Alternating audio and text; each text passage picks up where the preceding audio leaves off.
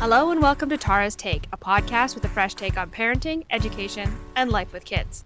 As a longtime educator, former preschool owner, and parent, I've spent the last two decades working with children and families in a variety of different roles and responsibilities from preschool to high school. Along the way, I've discovered there are things parents never learned that are helpful to understand, topics in education that need more discussion, and bits and elements of life with kids that should be talked about more openly. My passion is making emotional regulation and social emotional well being understandable, relatable, and easy to implement. I'm a big fan of using picture books. I even wrote one with a playful take on brain science called The Adventures of Team Brain. There is no cookie cutter approach to raising children, and the information can be overwhelming. Let's tackle some of this by having some important conversations and digging into some different topics. All right. It has been a journey recently, and it has impacted my ability to show up regularly, to record things like Tara's Take. Um, and I think one of the things I just wanted to do is sort of pause for a minute and reflect on what kinds of things have been going down. So if my voice sounds a little bit wonky today, I am getting over epic illness. The back to school germs were not kind to my family or me. Um, and I went down hard. And it's not surprising. Um, I run myself ragged sometimes. I admit it. I think that resonates with a lot of of uh, working parents. We overextend ourselves uh, in a lot of spaces for a lot of different reasons. Um, my house went up for sale mid August. Um, we're making some big life changes. It's funny though, different life changes than when where we started in the process of what we thought we were doing to where we are now. Um, but it's been a really interesting situation. And part of that was decluttering my house, which led to a lot of aha moments about a lot of things. And also, like, if the sound a bit echoey, it's because I don't have curtains anymore and I don't have all my books in here anymore, like half the amount that I usually have. So the sound is definitely a little bit more echoey than usual. But one of the things that sort of has come out of this journey, out of this space, is a real awareness around parenting and parenting in the moment and parenting in the big picture and sort of what does that look like. And a few days ago, I posted a quote on threads, and I'm just going to read it because um, it's really resonated with a lot of people. It's been shared by a lot of people. And th- this is the quote Some of your most important conversations with children will happen in the spaces in between on a walk, a car ride, after dinner. Don't be so busy or let the distraction of screens mean that these spaces no longer exist. So, one of the things that I have noticed as a parent and when I used to work with children, and something I talked about in the last episode about why I use books so extensively to support building skills with children, right? How I support them with navigating tricky topics, how I support parents and their children with developing a like feelings, emotional vocabulary. Why conversations alone are not helpful and where they can be helpful, right? And there's a lot of people who are like, I connect with my children so much. I don't understand why they don't listen to me. I couldn't be more present than I am. And, you know, so the research has said it. We are the most present parenting generation in history, but we may not always be present in the most meaningful ways. And so here's an interesting thought to consider. So, something people will ask me is, why doesn't my child listen? Right. And I have a, a whole sort of workshop on this, getting children to listen. But it comes down to a couple things. When we want them to do things they don't want to do, right?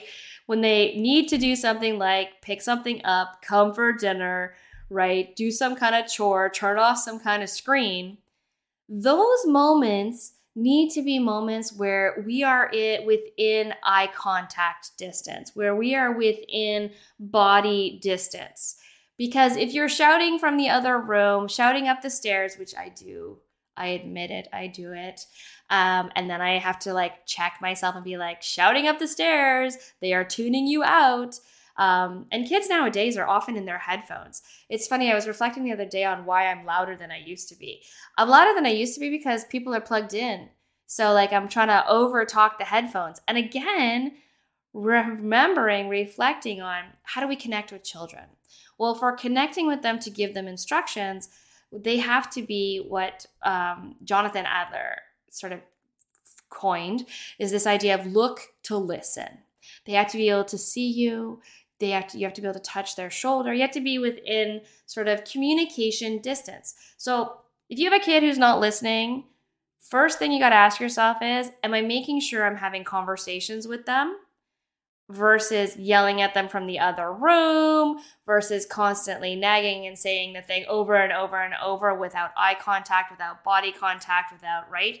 If you find yourself in a repetitive cycle, the very first thing you need to do is how am I giving the instructions? Where am I giving the instructions and what does that look like? Because when people say to me, my kids are ignoring me, they are, they are ignoring you. If you're yelling up the stairs like I do sometimes, yeah, for sure. Because you're not telling them something that they want to hear.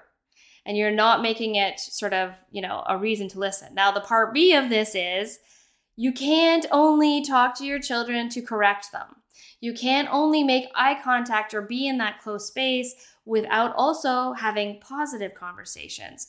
Just for the sake of positive conversations, not, I love you, but you did an amazing job, but kids read right through that stuff. And I mean, my kids are middle school, so they'll like actually call people out and me out all the time. They'll be like, why do you do the fake nicety before the real thing, right? Like, we all know that the but, the and isn't helpful. So, if you want this strategy to work for listening, you have to make sure that sometimes you just connect with your child and say nothing but positive, like zero anything else that except positive. Now, let me get back to my quote. What does my quote mean? Because it's actually two parts. There's this part, the instruction part, the follow up part, the like, I feel like I'm nagging too much. And then there's the connected conversation about hard topics, about personal questions, about those conversations, I think actually go pretty terribly when you're looking at somebody eye to eye. I actually think when you're sort of getting into some tricky conversations about emotions, about challenges, about how someone's day is going, about that when you're staring down each other eye to eye, that kids don't really want to share. It doesn't resonate. And somebody actually commented that on my Instagram when I shared my thread forward. They literally said, My child actually said to me, I love having conversations with you in the car because I don't feel as pressured. It doesn't feel like I'm like on the spot. It doesn't feel like a lecture, in other words. So I think one of the things that's people are having a hard time with is they can identify lots of places where they're connecting with their child, but the meaningful connection spaces are kind of dissipating, right? We're in the car, kids are on their screens, in their audiobooks. I'm listening to music, they're listening to music, right? Cars are an amazing place to have connected conversations. So, how are you making sure there's five minutes of sharing before or after? Go outing for going outing, go out for a walk, right? On a walk, have a conversation. This is where some great conversations around tricky moments. So, people will say to me, I can't, I don't know how to sort of tackle these big feelings my child is having.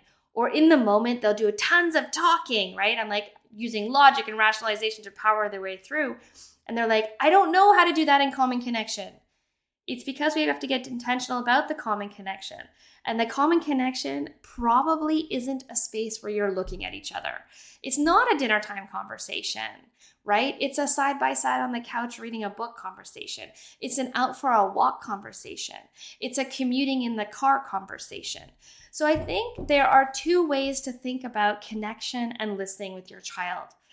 When I'm giving instructions and I want them to follow through on something they don't really want to do, how am I connecting with my child with some eye to eye contact, some body to shoulder contact?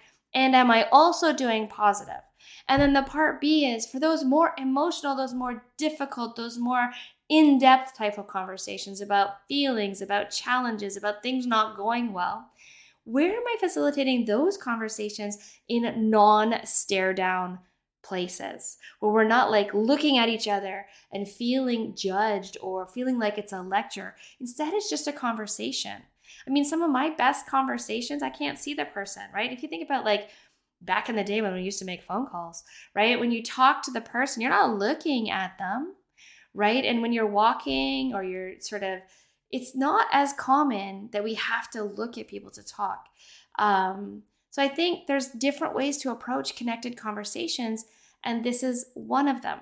So I just wanted to chat today about the difference between getting your child to listen by looking to listen and having connected conversations and where can you follow up on some of your tricky, challenging moments and where is calming connection? I use that phrase a lot.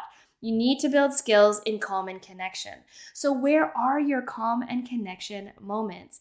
And are some of them being replaced by screens where this is not like screen bashing?